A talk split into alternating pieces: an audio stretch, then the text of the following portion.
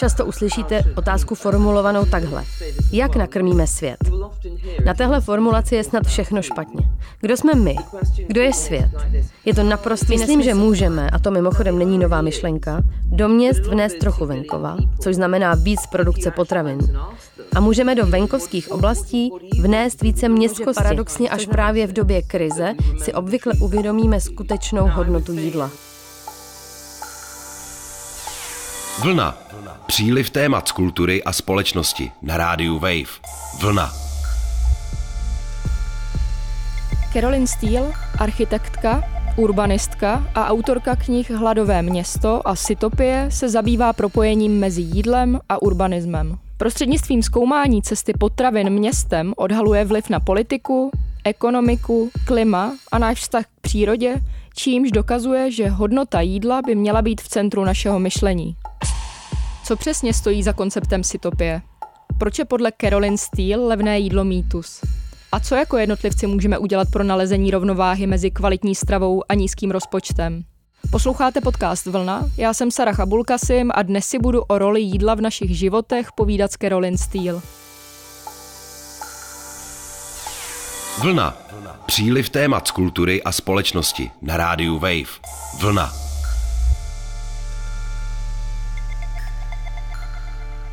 Carolyn, abychom lépe porozuměli sytopy, mohla byste na úvod vysvětlit, co tenhle koncept vlastně znamená a jakým způsobem posouvá naše současné pojetí potravin a urbanismu?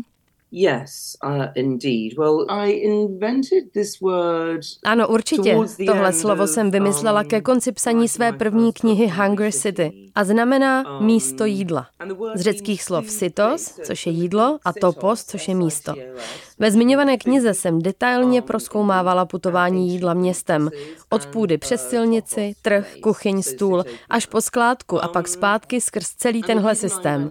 Je to tedy pohled na to, jak jídlo putuje městem a jak každá fáze téhle cesty ovlivňuje každou oblast našeho života.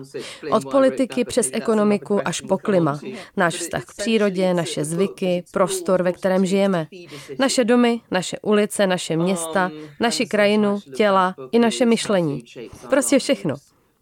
Během saní závěrečné kapitoly této knihy jsem hledala způsob, jak všechny ty věci, o kterých jsem mluvila a které jsem proskoumávala, spojit dohromady. Proto řecké slovo sytopie, které je alternativou k utopii. Na každou důležitou otázku, kterou si pokládáte o tom, co je to vlastně dobrý a spokojený život, nebo jak bychom mohli žít líp, se můžete podívat právě optikou jídla. Jde o to si uvědomit, že naše životy jsou zásadně utvářeny jídlem, zásadněji než jakýmkoliv jiným činitelem, který formuje naše životy. A proto můžeme jídlo používat jako objektiv, kterým se díváme na svět. A nutno podotknout, že na západě nebo na globálním severu, či jakému termínu dáváte přednost, žijeme ve špatné sytopii. A důvodem je, že si přestáváme vážit jídla.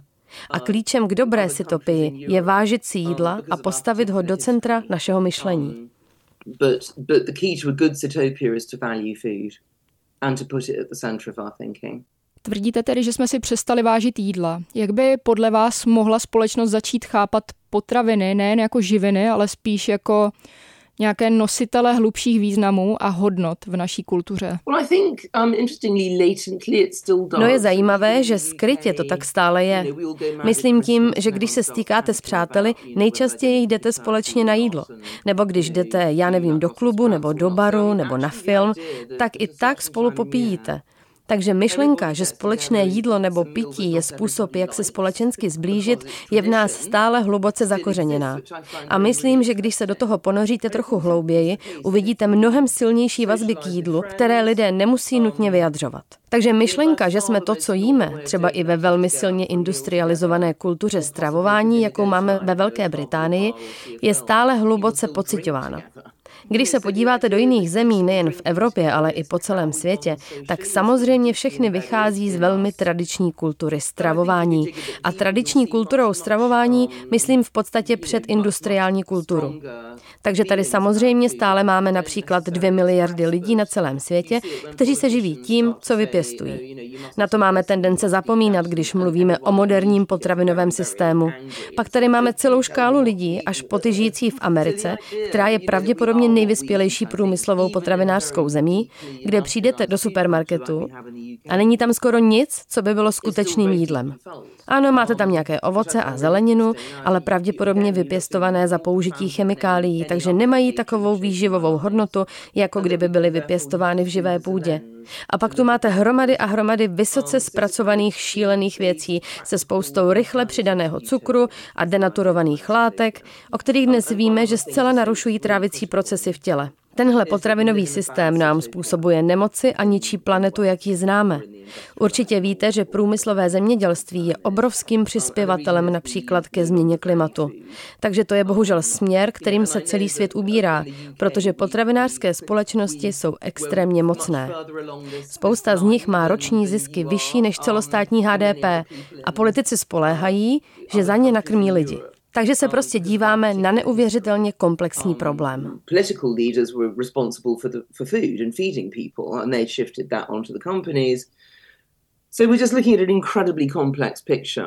Napadají vás nějaké okolnosti, za kterých jsou si lidé naopak obzvlášť vědomi významu jídla ve svém životě?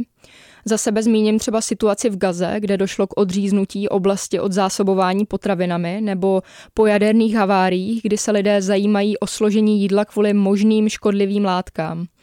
Napadá vás ještě něco? Dá se to nějak zobecnit?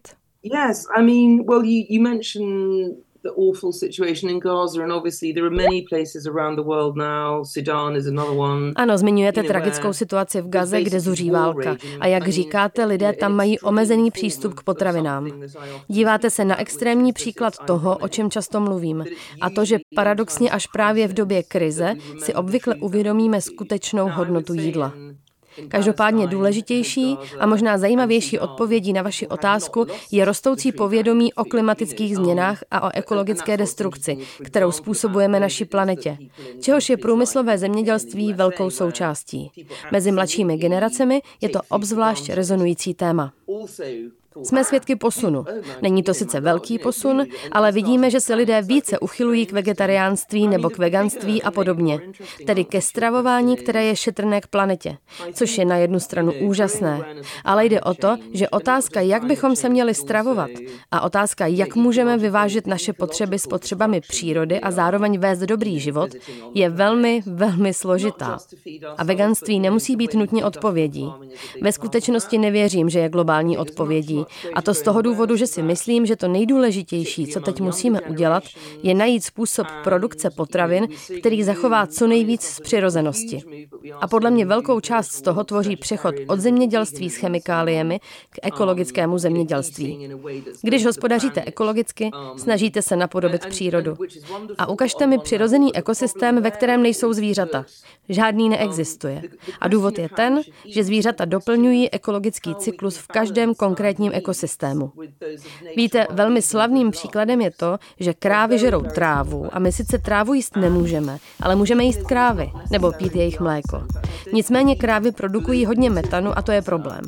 Ale je to problém jen proto, že jsme přešli od využívání několika krav v jinak rostlinném ekosystému, což je model ekologického zemědělství, k továrnímu chovu krav a jejich krmení obilím, kterým bychom se jinak mohli živit. Takže je to problém většího měřítka.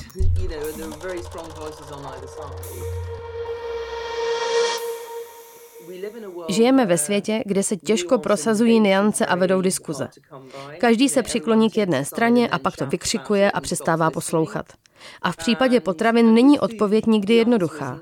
U potravin je odpověď vždycky komplexní, protože jídlo, způsob, jakým jíme a způsob, jakým žijeme, jsou typem otázek, které se vzájemně překrývají. Proto když posloucháte debatu na téma jídlo, často uslyšíte otázku formulovanou takhle. Jak nakrmíme svět? Na téhle formulaci je snad všechno špatně. Kdo jsme my? Kdo je svět? Je to naprostý nesmysl. Vlastně jsem o těchto věcech přemýšlela víc než 20 let a samozřejmě nejsem odbornice na zemědělství, ale četla jsem spoustu článků a knih, které napsali lidé, kteří jimi jsou. A podle mě je jasné, že se musíme vrátit k mnohem menším, smíšeným organickým lokálním farmám. A to není nereálné. Znamená to ale změny ve způsobu, jakým žijeme. Otázka, kterou bychom si teď měli skutečně klást, je, jak můžeme jako lidé v 21. století žít na planetě spokojeně po boku našich zvířecích společníků, bez kterých život není možný. To znamená, jak můžeme žít dobrý život v souladu s přírodou a v harmonii mezi sebou navzájem. A když otázku, jak se stravovat, položíte jako dílčí otázku téhle větší otázky, dostanete úplně jinou odpověď. Například jedna z odpovědí, která se vám nabízí, zní, Potřebujeme pozemkovou a daňovou reformu, což jsou samozřejmě vždycky ty velké revoluční myšlenky, ale potřebujeme víc zemědělců a je potřeba, abychom za potraviny platili víc, nebo abychom vlastně za potraviny opravdu neplatili víc. Zajímavé je, že náklady na potraviny, které v současnosti vyrábíme, jsou finančně nedosažitelné. Jenže v supermarketu je nezaplatíte. Platíme je zvenčí v podobě změny klimatu, ztráty biodiverzity, odlesňování, znečištění, nemocí souvisejících se stravou. Je to pořád pořád dokola. Takže ve skutečnosti, pokud hospodaříme ekologicky, lokálně a šetrně k životnímu prostředí, skutečné náklady na potraviny už jsou v nich, protože z toho nevyplynou žádné externality. Když totiž hospodaříte tímhle způsobem, nikomu a ničemu neškodíte. V podstatě už žijete v rovnováze s přírodou. Moje definice dobré společnosti je mimochodem taková, že si každý může dovolit jíst kvalitně. A z toho vyplývá spousta věcí. Ale samozřejmě, jestliže průměrná cena bio a lokálních potravin je taková, jaká v současnosti je, tak se místo průmyslového modelu musíme zaměřit na jiné věci. Za A musíme zajistit, aby lidé měli přístup k půdě, kde můžou hospodařit hospodařit. A za B, aby lidé vydělávali dost peněz na to, aby si ty potraviny mohli dovolit koupit. Proto pozemková a daňová reforma. Dostanete každopádně úplně opačnou odpověď, pokud si položíte otázku, jak nakrmíme svět. To pak jen zdvojnásobíme to, co už děláme.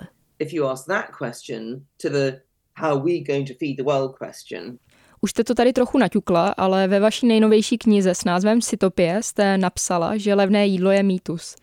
Mohla byste vysvětlit, jak jste to myslela? Um, I mean, what I like to say again is, you know, because it just brings it home, if you think about what food actually is, Zopakuji to, co na tohle vždycky ráda odpovídám. Když se zamyslíte nad tím, co je to vlastně jídlo, tak potraviny se skládají z živých organismů, které buď lovíme nebo pěstujeme. A pak je zabíjíme, abychom mohli žít. Takže jídlo rovná se život. A samozřejmě, když zemřeme, naše těla se uloží do země a my se proměníme v organickou hmotu, která se nakonec stane potravou pro jiné druhy. Takže generace po nás bude jíst potraviny, v nich jsou části části z nás. To je prostě koloběh života. A když řeknete, že jídlo je levné, doslova tím říkáte, že je levný život. Podle mě to nemůže být přímočařejší. Proč jsme si tedy vytvořili iluzi levného jídla? Otázka, jak jíst, je prastará. Je to pravděpodobně naše nejstarší společenská praktická otázka. Jako druh jsme se vyvinuli díky společnému hledání odpovědí, takže je to zakořeněno hluboko v naší DNA. Chceme se lépe stravovat, chceme využívat technologie a chceme využívat naši vynalézavost a schopnost spolupracovat, abychom se lépe najedli. Na jednu stranu by se dalo říct, že úspěch průmyslového potravinářství, kdy máme víc potravin, než dokážeme využít, je neuvěřitelný triumf. Na jednu stranu je to pravda, ale na druhou stranu tím ničíme planetu. A jak už jsem řekla, když se podíváte na potraviny, které průmyslově vyrábíme, není to pro nás zdravé. Je to tak moc denaturované, že už to není skutečné jídlo. Způsobuje to nemoci nám i zvířatům, která tímhle způsobem produkujeme. Krávy přirozeně žerou trávu, takže krmit je obilím je vlastně jejich zneužívání, protože jejich trávicí systém není vyvinutý k tomu, aby ho trávil. Ty krávy obilí jíst samozřejmě budou. Ale je to stejné jako naše neustálé ládování McDonaldu. Není to zdravé. Navíc vlivy tohoto způsobu produkce jsou opravdu neúnosné na takové úrovni, že je na místě otázka, jestli bude planeta do konce století ještě obyvatelná, pokud budeme takhle pokračovat.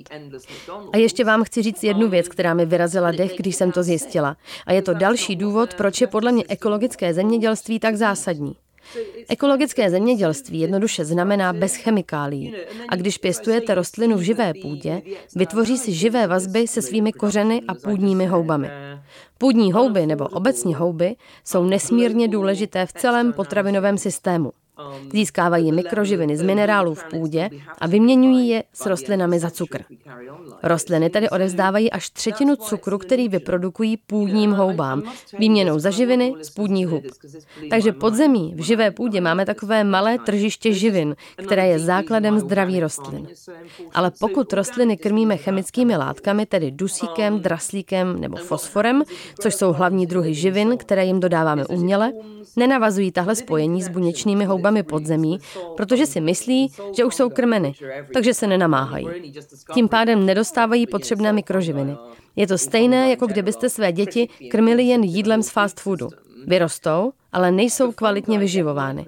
A když si uvědomíte, že rostliny jsou základem celého pozemního potravního řetězce, myslím tím všechno, co jíme a co pěstujeme na souši, což je většina potravin, je to zničující. Doslova odeberete základní živiny hned v počáteční fázi tohoto procesu. A uměle to pak dodat neumíme, protože tomu pořád ještě nerozumíme. Něco z toho můžete replikovat. Můžete krmit rostliny ve skleníku organickými sloučeninami, ale pořád soupeříte s přírodou, která měla 3,5 miliardy let, aby přišla na to, jak to udělat. Do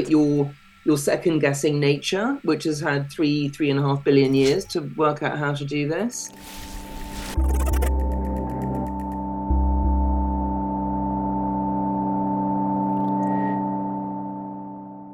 Pokud jde o jídlo, najít správnou rovnováhu mezi kvalitním stravováním a dodržením studentského rozpočtu je pro mě vždycky tak trochu výzva. Samozřejmě, ale takhle jsme si nastavili společnost. Já v tom taky nechci žít. Proč? Proč bych měla? Když jsem studovala, stát zaplatil, abych mohla studovat. Chci říct, že jsme dostávali stipendium na uživení. Proč jsme to vůbec rušili? Jako společnost bychom se mohli a myslím, že bychom se měli rozhodnout, že potřebujeme distribuovat bohatství mnohem rovnoměrněji. Víte, je šílené, že studenti hladoví. Vždyť, když nemůžete jíst, tak nemůžete přemýšlet. Nemůžete studovat. To je základ. A umím si představit, že musíte platit obrovské částky i za bydlení. Jinými slovy, málo platíme, málo stavíme domy. Vždyť ve Velké Británii je největším problémem mladých lidí to, že nemají kde bydlet. Nemůžete přece mít šťastnou prosperující společnost, když si lidé nemůžou dovolit bydlení. Máme sice obrovské množství majetku, ale nedělíme se o něj. A to je skutečný problém. Všichni vždycky říkají, jídlo musí být levné.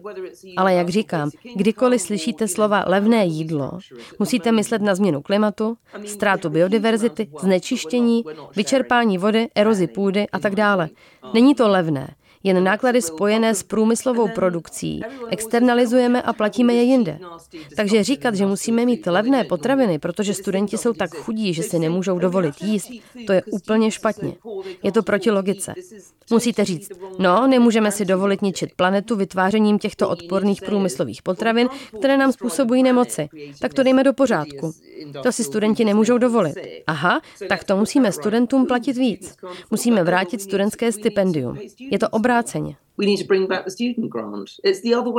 Ale přece jenom existuje něco, co jako jednotlivci můžeme udělat pro nalezení rovnováhy mezi kvalitní stravou a nízkým rozpočtem? No, představuju si, že v České republice existuje trochu vyšší úroveň obecných znalostí o tom, jak vařit, než je tomu ve Velké Británii. Protože, jak říkám, ve Velké Británii máme velmi pokročilou industriální kulturu stravování, což znamená, že v podstatě nikdo neví, jak vařit. Když víte, jak vařit, víte, že můžete jíst neuvěřitelně kvalitně za velmi, velmi málo peněz. Jíst zeleninu, luštěniny, fazole, víte, trochu masa, trochu mléčných výrobků. Myslím, že to není nic těžkého. Prostě tomu musíte věnovat trochu víc času, musíte to naplánovat, koupit si zeleninu na trhu a uvařit. Země se třeba během covidu stalo chodící kliše a začala jsem si doma péct vlastní kváskový chleba. Vážně to není tak těžké a je to skvělé.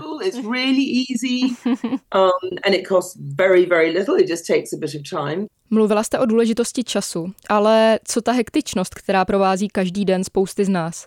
Napadlo mě to v souvislosti s částí ve vaší knize, kde zmiňujete zkušenost s taxikářem, který vás vezl a zároveň hltal těstoviny. Není právě tlak na výkon nebo strach o finanční zabezpečení a s tím související nedostatek času dalším problémem? Ano, čas je naprosto zásadní součástí tohoto problému. A jak víte, poslední kapitola mé knihy Cytopia se jmenuje Čas a přímo se zabývá skutečností, že kapitalismus vytlačuje čas. Připravuje nás o čas. Benjamin Franklin kdysi prohlásil, že čas jsou peníze a to je podle mě jedna z nejničivějších věcí, které kdy kdo řekl. Čas nejsou peníze, čas je život. Čas je náš, abychom ho žili. A opět je to způsob, jakým jsme si ho nastavili. Amerika je toho typickým příkladem. Američané pracují urputněji než kdokoliv jiný na světě. A přesto mají největší příjmové nerovnosti. To jen ukazuje, že tak je ten systém nastavený. Zajímavou otázkou je pandemie covidu. Vím, že covid byl pro spoustu lidí velmi, velmi obtížný. Ale mnoho lidí, kteří měli to štěstí, že měli práci, kterou mohli dělat z domova a dostatečně velké domy se zahradami, kde se necítili stísněně, znovu objevilo čas, protože už netrávili čtyři hodiny cestováním do kanceláře. A hádejte co, teď už se jim do kanceláře nechce. A proč by taky mělo? Čas je jednou z nejcennějších věcí, co v životě máme. Myslím, že je opravdu nezbytné, abychom to přehodnotili. Potřebujeme zpátky čas, potřebujeme být méně konzumní, potřebujeme víc věci vyrábět a opravovat. Čas je k tomu nezbytný. A taky prostor, což zní jako samozřejmost, ale abyste mohli dobře žít, potřebujete prostor. Potřebujete mít kde bydlet, příjemné místo k životu. Potřebujete přístup ke službám, ke školám, k lékařům, k nemocnicím. Celý tenhle dominantní étos posledních nejméně 50 let je pracovat tvrději, pracovat více, vydělat víc peněz, zbohatnout a zbohatnout ještě víc a pak budete mít dobrý život. No a najednou je ti 65 let, jsi v důchodu, vyčerpaná, s náběhem na srdeční příhodu a celý život si neměla čas se nadechnout. To je přece šílený život. Tahle neustálá práce, kterou si pak lidé kompenzují tím, že mají dvě dovolené ročně, kdy se letí spálit na Maledivy. Nebo si koupí nějakou značkovou kabelku. Náš hodnotový systém je úplně mimo. A to, alespoň podle mě, musíme změnit. Vlna. Příliv témat z kultury a společnosti. Na rádiu Wave. Vlna. Napadají vás nějaká konkrétní opatření, která by vláda nebo města mohla zavést, aby co nejvíce omezila negativní dopad zmiňovaného uspěchaného života na naše stravovací návyky a zdraví?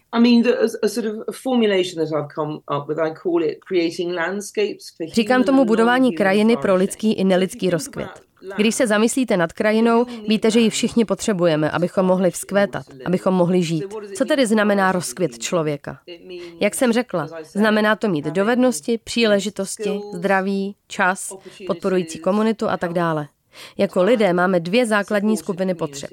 Máme sociální potřeby, což je v podstatě přístup ke komunitě a pochopitelně klidné prostředí. Chápete? Prostě fungující společnost. Na druhé straně potřebujeme přírodu, protože přece jen jsme zvířata, jsme součástí přírody. Otázka tedy zní, jak tyto dvě skupiny potřeb skloubit dohromady.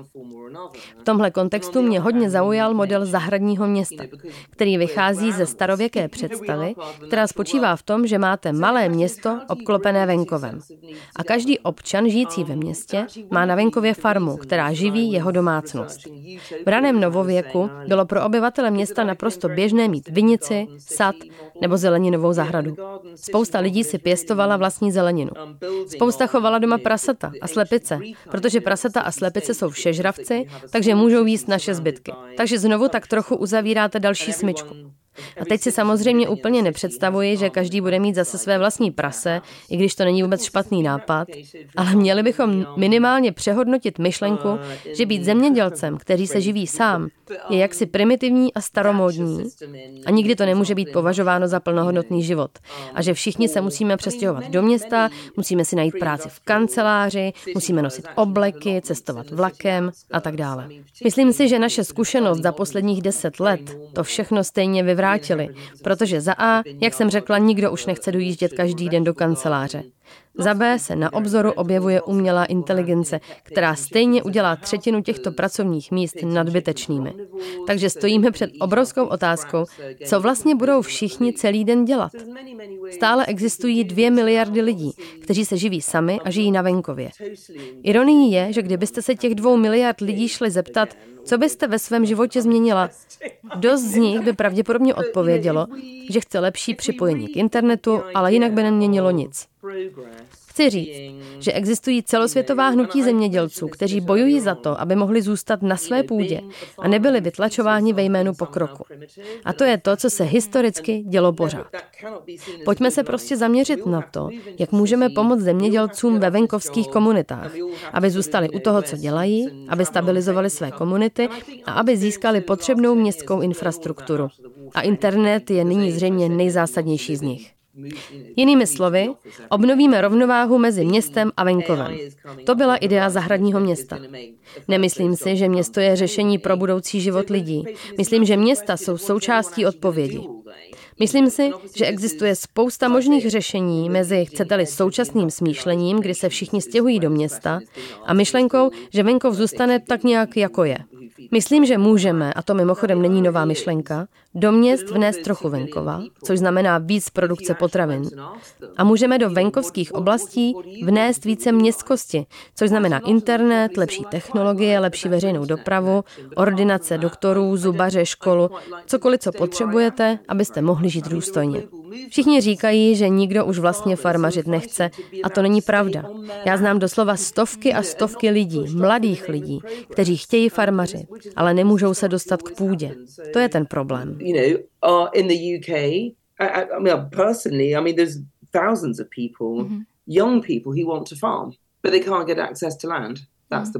Myslíte si, že je možné dosáhnout sytopie nebo konceptu sytopie v kapitalistické společnosti? That's a really brilliant question uh, and a really important one. I mean, my problem with capitalism to je skvělá otázka a velmi důležitá.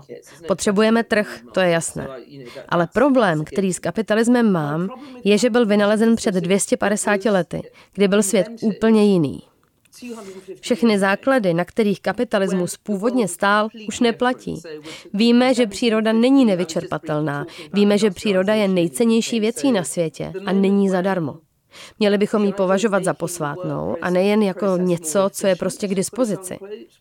Trickle-down efekt neexistuje. Je to spíš nasátí bohatství nahoru.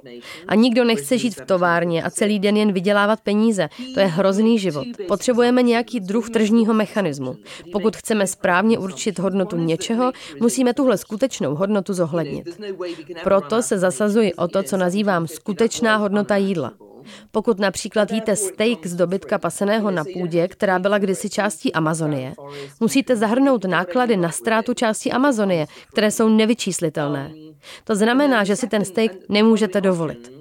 To by hned změnilo spoustu věcí. Například extrémně výdělečný masový chov by se stal neúnosně drahým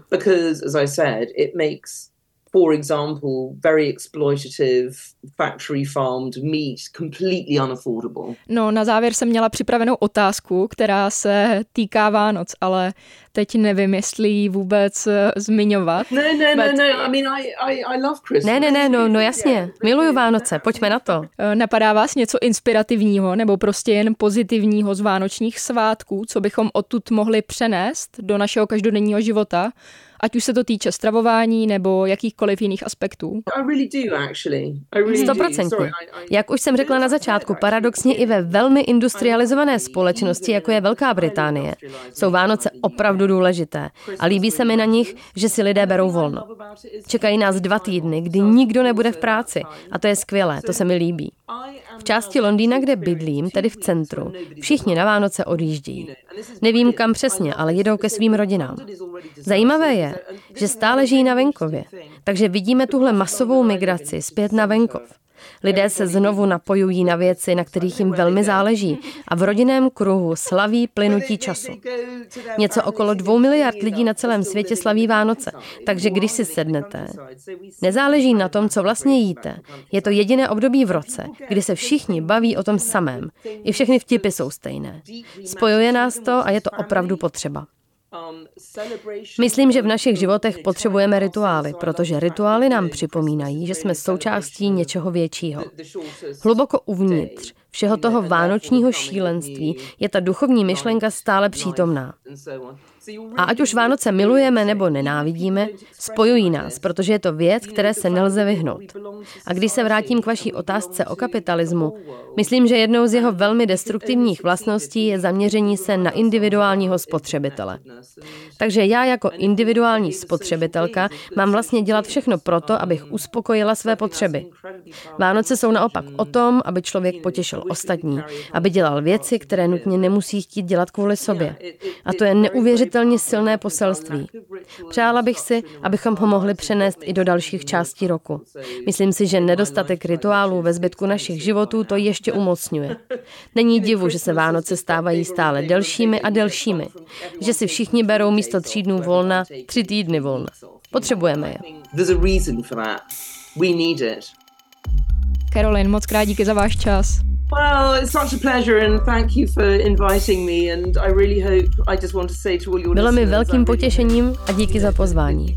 Chci jen na závěr říct všem vašim posluchačům a posluchačkám, že opravdu doufám, že víte, že můžete vzít jídlo a využít ho jako inspiraci pro budování lepšího světa.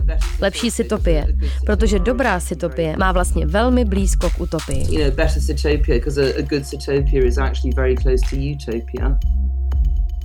Slyšeli jste podcast Vlna, tentokrát s Carolyn Steele, autorkou Sytopie. Loučí se Saracha Bulkasim.